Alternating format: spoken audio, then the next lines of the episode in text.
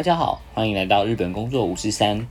日本工作五四三是一个分享在日本生活经验的线上广播平台，透过每一个人的故事去传达他们心中的想法，带给未来想要前往日本工作的人们一些建议及动力。那我们开始准备进入今天的节目喽。この番組は台湾キャリアとペラペラと千人千日の提供でお送りします。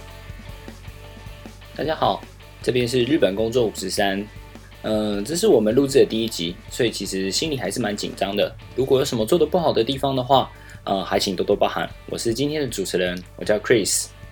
那我们今天要访问的对象的话，他叫做 N 一。那 N 一 的话，他之前有去过日本的早稻田大学里面念念书，那念了书之后，后面有得到日本的 offer， 但是后来之后，因为日本的这个地震的关系，又回到了新加坡，跟我们去分享一下有关于今天我们就是说也会讲到有关于说他今天在这个日本留学的一些事情啊，还有说日本职场的一些事情啊，或者是说他对于他自己对日本的想法等等。啊，我们今天欢迎今天的这个来宾 N 一。Hello， 大家好，呃，我是来自新加坡的 N 一，呃，我在日本待过四年，就是留学的时候，然后前前后后就是之前就是有学过日语六年，回国之后也有一直在跟日本的公司，呃的有日本的客户，或者说在跟日本的公司去合作这样子，所以总的来说就是跟日本的这个关系就是一直持续了大概十五年以上吧，对，今天很开心来到这里。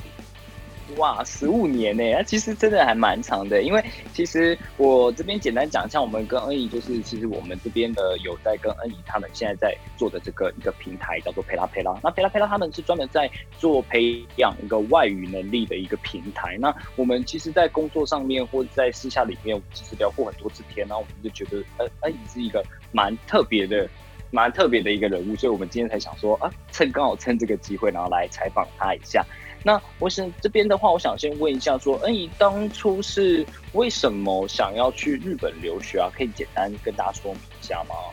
啊，好啊，呃，我其实自己学日语的原因其实很简单，就是那个时候就很喜欢日本的漫画，然后就想要不要等翻译就可以直接看那个原版，然后所以就呃从呃国小六年级的时候就开始自学日语，然后之后就是去呃学校有有上课这样子，然后其实我到日本留学之前我就已经考到呃日检的 N 一。然后但是去了之后还是发现就是其实就是你教科书学的东西跟你实际上生活需要用到的日语是有一点不一样的，所以就之后的话就是在日本就是呃跟多去交日本的朋友啊，然后去日本的公司打工，来就是让自己的日语更加可以进步这样子。哦，这样子。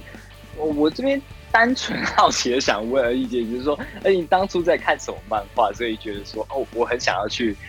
就是想很想去日本的原因，就是你看着这个漫画嘛。那这个漫画里面，你当初看了哪几个漫画是你已经迫不及待想要去，就是去日本的呢？呃，这个问题的答案就是我说出来，那就可能会暴露我的年龄这样子，但我就是还是可以说，呃，就是我第一部喜欢上的漫画就是《灌篮高手》，然后其实这个讲出来，就是大家应该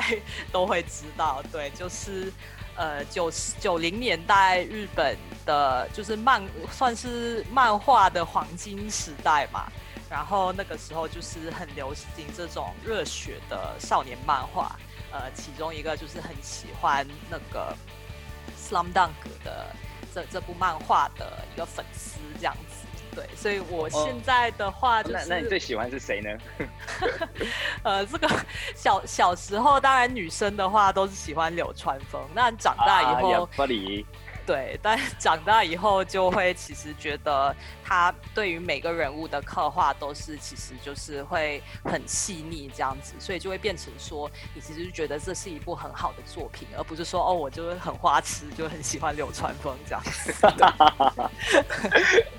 OK， 我这边呃自己小小的讲一下，就是我自己个人是蛮喜欢三井寿的啦。那为什么喜欢三井寿？原因就是因为他那种浪子回头，我就觉得说哦，虽然曾经有当做那种有当过不良少年，可是到最后浪子回头就是那种安西教练，我想打球那种感觉。我觉得说哇天哪，他也太帅了吧！就是可以抛下自己的成见，然后毫不犹豫的把自己全心又重新再次投入篮球这件事情，让我觉得说哦，这真是一部神作。对对对，好，那当初那个时候去了早稻田念大学啊，有没有觉得说其实跟你之前原本一开始的想法有点不一样？就比如说你之前进入到日本念大学之前，你可能会想象中大家可能在做什么，而实际上在那边上课的方式啊，或者是同学的相处的方式啊，或是生活形态上面，有没有觉得跟原本想象中有点不太一样呢？呃，其实对，跟我想象的很不一样。就是其实我不知道大家对新加坡的认识，但是其实新加坡就是所谓的用用日语讲就是一个 教育 熱心，就是说对教育很就很有热忱，就是简单讲的话，就是要一直去呃就死读书的地方，就是要一直一直一直去念书这样子。然后其实我到日本的时候，我就也觉得哦，大学生活那应该就是就很紧，就是那种存在在紧张感里面在上课啊，然后交作业啊，写报告，我以为会是在过这这样子的生活。但是我到了日本以后，然后就是交了一些日本的朋友，然后其实我就发现，其实大家在进可能在进大学之前都会一直在读书，一直在考试这样子。但其实你一进到大学里面，你就会你就会其实就已经松懈了，你就觉得哦，就是我考进一个好的大学，那接下来我就可以呃，在在踏入社会之前，我可以玩个三四年这样子。然后其实就是大家可能他大学生活的重心都比较会放在不管是社团啊，或者甚至有一些人就是一直去打工，就是呃找一些自己有兴趣的领域，然后去工作这样子。所以就是我当初有一点不习惯，就是我觉得呃我可能就是比较就是习惯说呃念书嘛，然后其实大家我觉得都还蛮 enjoy 的，就是会有有打工的啊，然后就每天喝酒的也有啊，就每天去那种就联谊的也有啊，就是反正我觉得大家都过得像是就是自己想要过的生活那种感觉。对对对。哦，我理解，我也听过蛮多的朋友跟我讲这件事情的，因为其实台湾来说的话，就是没有什么沟通这种概念，就是那种群体联谊，比如说我们今天有三个男生，然后找另外三个女生，然后是别的学校的什么系，然后大家来沟通一下这样子。然后虽然常在漫画看到这种事情，可是我觉得说我不太清楚是不是说华人的世界里面相对来讲比较单纯一点，就会变成说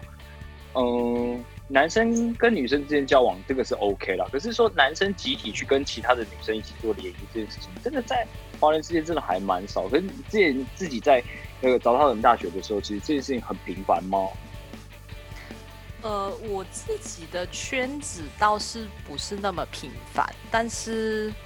就是可能打工的时候会认识一些人啊，然后可能是也会认识一些其他大学的人。然后就觉得，其实虽然我没有真的有一个就很要好的朋友是一直去联谊这样子，但是就会听就会听说，就会有很多故事，然后你就会觉得 哦, 哦，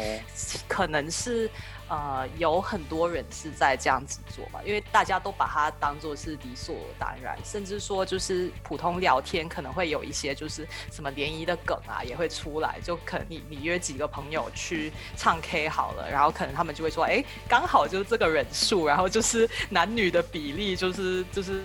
呃是三三比三这样子，就呃感觉像国共哦这样子，就会开玩笑说嘛，对，所以我觉得就是这这种文化可能就已经蛮融入大家的意识里面。哦，有有有有，我当初我想到的部分就是我的朋友他们啊，就是刚好我们那时候是所谓的就职冰河期那段时间，所以其实就是说这个人口学生的人口是最多的那一段时间里面，我听我的朋友说啊，他说他考进去里面之后，好像几乎四年都在玩，然后也没什么在念书，然后到最后是重点就是，反正只要第一分 pass 有拿到学位，然后在大三或大四都在开始找工作，这样就 OK 了吗？其实实际上大家都是这样吗？我觉得实际上蛮多人是这样子的，但我也不会说就是他们只是在玩，然后就没有做什么其他事情。我反而觉得其实很多人都是在找呃自己未来想要做的事情。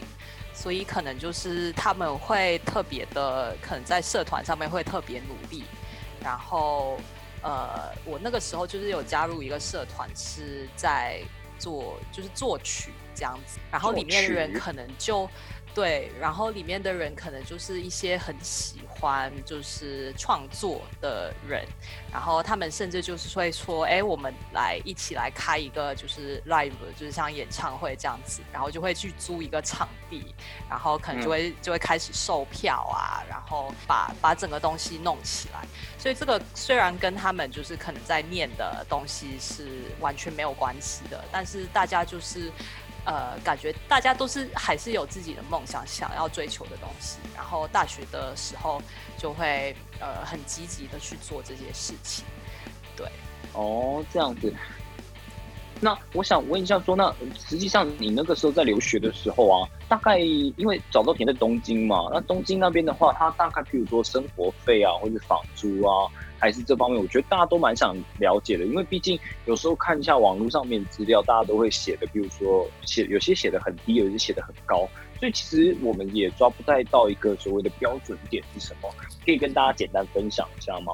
哦，好啊，呃，其实东京的话，当然就是像你讲的，就是会比日本其他地方来的生活费 会, 会比较贵一点，然后就是呃。房租的话，我觉得是看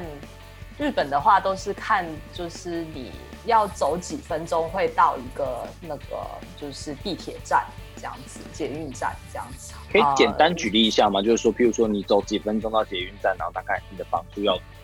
嗯花多少钱？呃，我那个时候可能要走走七分钟到捷运站的话。那我住的地方刚好就是它的位置就是离学校蛮近的，就是离学校可能我走路大概五分钟就到了，对，所以呃学校大学比那个捷运站还要近这样子。那这样子的话就是呃房租那个时候就是大概是呃台币来讲的话大概就是两万五千左右吧。对，哎，日币是多少钱呢？日币大概就是八万六千，对，八万六千到九九万之间都有。对，那你如果就是可能呃地地理位置就是可能比较呃离捷运站比较远的话，那可能就是日币七万，就是说台币的大概两万这样子吧，就是可以租一个呃自己的房子，就是你不用跟人跟人去 share， 你就是有有自己的空间这样子。对，哦，那。真的蛮不便宜的耶。那那实际上那个时候在东京生活的时候，因为学生时代虽然有打工，但是实际上来讲的话，可能如果说加上房租，然后生活费大概会花多少钱呢？我很好奇。嗯，我觉得生活费的话，就看你会不会煮饭。你如果不会的话，那你真的就是要真的要努力去打工，因为。呃，就是你每天要吃外面的，当然就是比较贵，对。但是我想讲的其实是，我其实从新加坡去日本的时候，呃，日本的物价比新加坡高很多。然后我去的时候就觉得啊，要吃一个面要这么贵这样子。但其实，呃，我四年之后回来回新加坡之后，就发现，哎，其实在那段时间，新加坡的那个物价其实涨得蛮多。然后现在回去日本，不管是旅游或者去就是出差的话，你反而会觉得，哎，其实日本就还算是蛮廉价物美的，因为就是你去呃吃饭的话，呃日本的话服务也很好，然后就东西也很好吃，然后就会觉得说那个呃就价价格还蛮合理的。但呃那个时候的话，可能一个月就是呃你。花在生活费上面，就包括交通费，交通费也是蛮贵的，然后就可能是平均有日币五万到八万左右吧。哦，你是说如果不加房租的话，大概还要另外花五万到八万左右日币的生活费，在每一个月在东京这样子？对对对对对。哦，那假设如果不会煮饭的人在东京应该怎么办呢？哦、呃，没有，就是大概你有你有八万的话，应该就可以可以生在日本在东京生活这样子。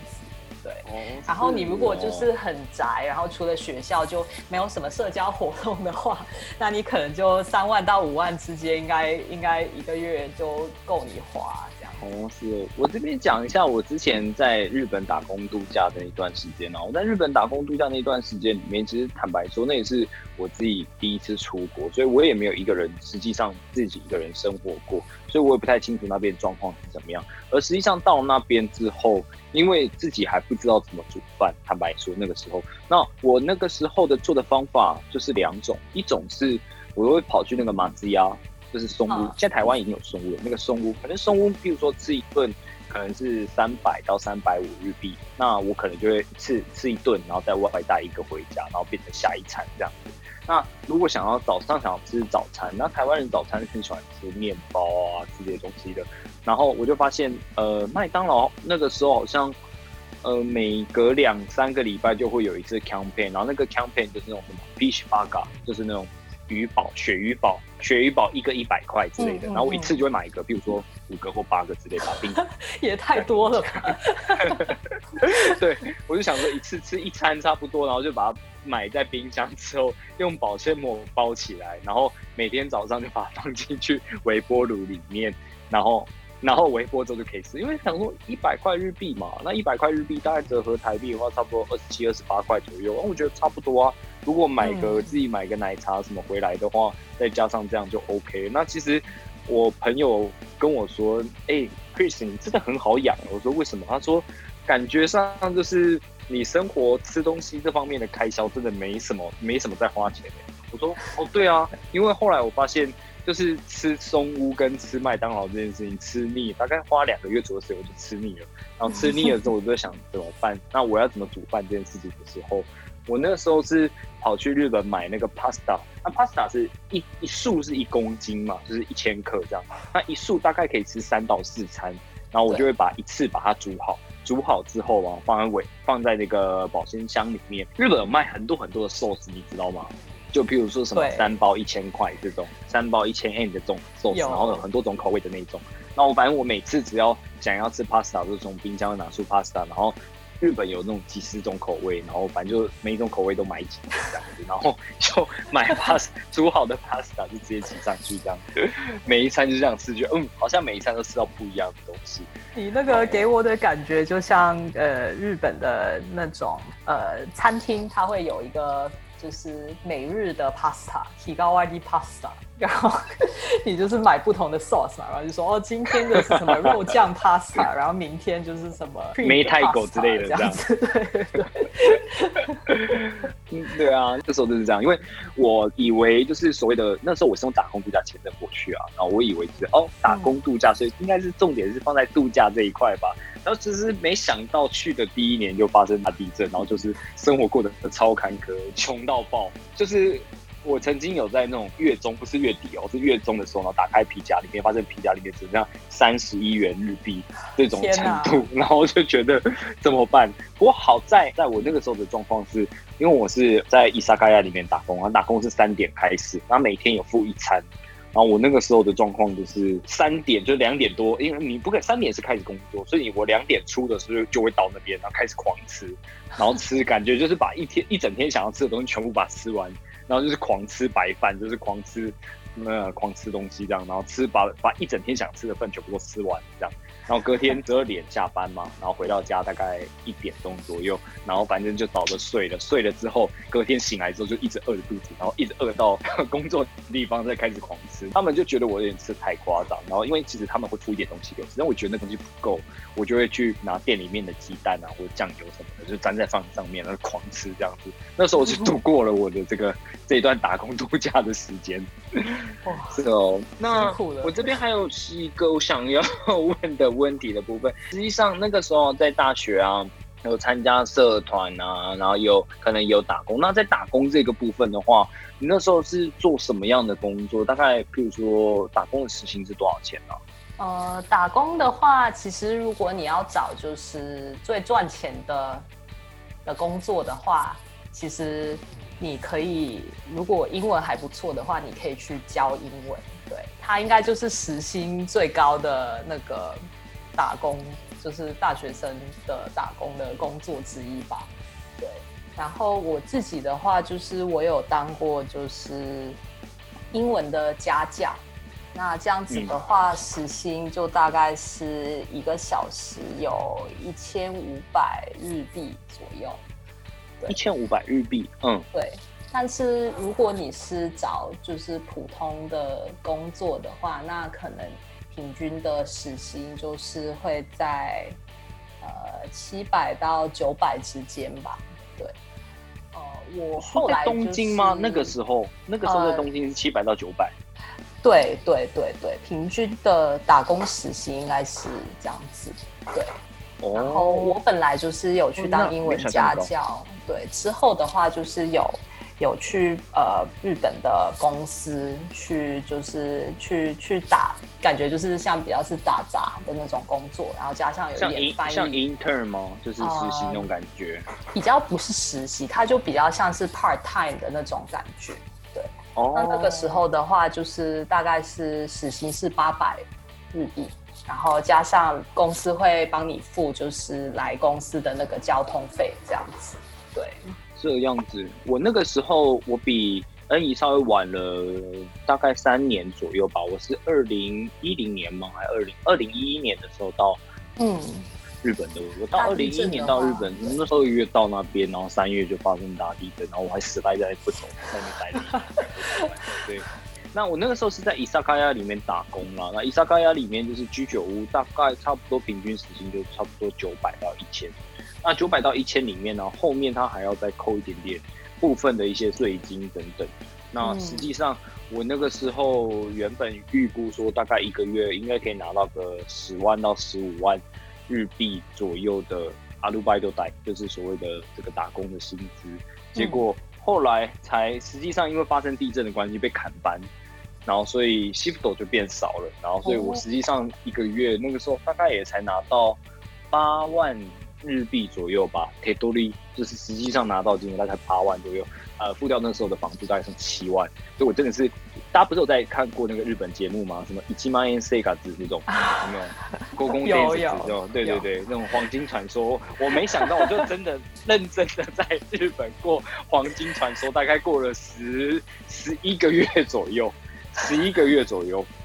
哦，我为什么会过这种这么坎坷的生活？这完全是开始的时候就错估行情。什么是错估行情？就是我没有想到说日本的这个房租的有这么贵，因为其实跟台湾很不一样。嗯、就是日本的话，他们还有什么呃，西基金、内金，就是我们讲的什么礼金、押金什么的。对，礼金一个月，押金一个月。然后有些地方更过分的，可能会礼金一点五个月或两个月，押金两个月，都都会有。那我那个时候是礼金一个月，押金一个月，然后再加第一个月房租，嗯、然后。这样子弄下来就是七万块的房，呃，七万块日币的房子乘以三，就七三二十一，就二十一万日币了。然后进到那个房子里面才发现，啊，什么都没有，什么都没有。我那时候对，就心里想说，糟了，什么都没有，哎、欸，真的是什么都没有。就是房子里面它真的只有冷气而已，然后其他什么都没有啊。当然有附厕所啦，只是我的意思是说。没有任何的家具，是空的房子，这个是我完全不知道的事情。所以我后来大概也花了差不多十万块日币左右去买了床，买了窗帘，然后买了冰箱，然后微波炉、烤箱，然后还有一些简单的家用品这样子。大概这样前前后后也差不多花了十万。所以实际上我那时候身上，我在找工作的时候，身上大概只剩下五万块还是三万块日币左右。所以就是我一定要找到工作才有办法活过下一个月，不然是真的活不下去的那一种。所以就是过得还蛮坎坷的来说，辛苦了。对啊，我这边想问一下，那实际上你到日本之后啊，然后再跟日本的朋友啊，或是说老师他们在相处的时候，你会觉得说有什么东西跟你原本的价值观有些不一样？嗯，我觉得其实你可能在学，就有很多朋友都喜欢就是就是为了兴趣学日语嘛，就是可能跟我一样，就是想看漫画，然后想看动画，想看日剧学日语。但是你实际上到日本之后，你会发现就是有一些东西可能你已经可以在日剧里面看到，就是他们是很讲究就是辈分的一个社会这样子，对。但是你实际上就是进入呃到日本去生活一段阵子，然后如果你打工的话，那你会就是对这件事情就是有更深一层的理解，对，就是第一就是他们真的就是蛮注重辈分嘛，所以就是你说话的时候都要特别小心。然后其实很多人都是在学日语的时候，就是可能你只是就是一个很单纯的一个可能就是文法错误或什么，但对日本人他听起来他就会觉得，哎，为什么就是你没有跟我就是对我使用敬语，所以就是那个时候、哦、你是说连日本的 senpai 对外国人他也会这样要求的意思吗？呃，可能是因为那个是在打工的地方吧，就是在公司里面，当然你可以选择说当一个外国人对于你在日本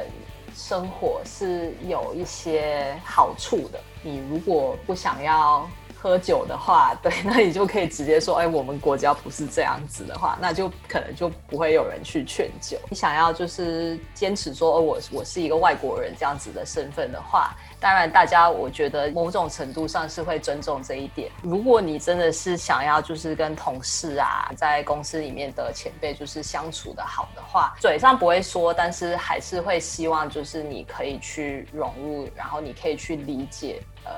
日本的这些文化的部分，对，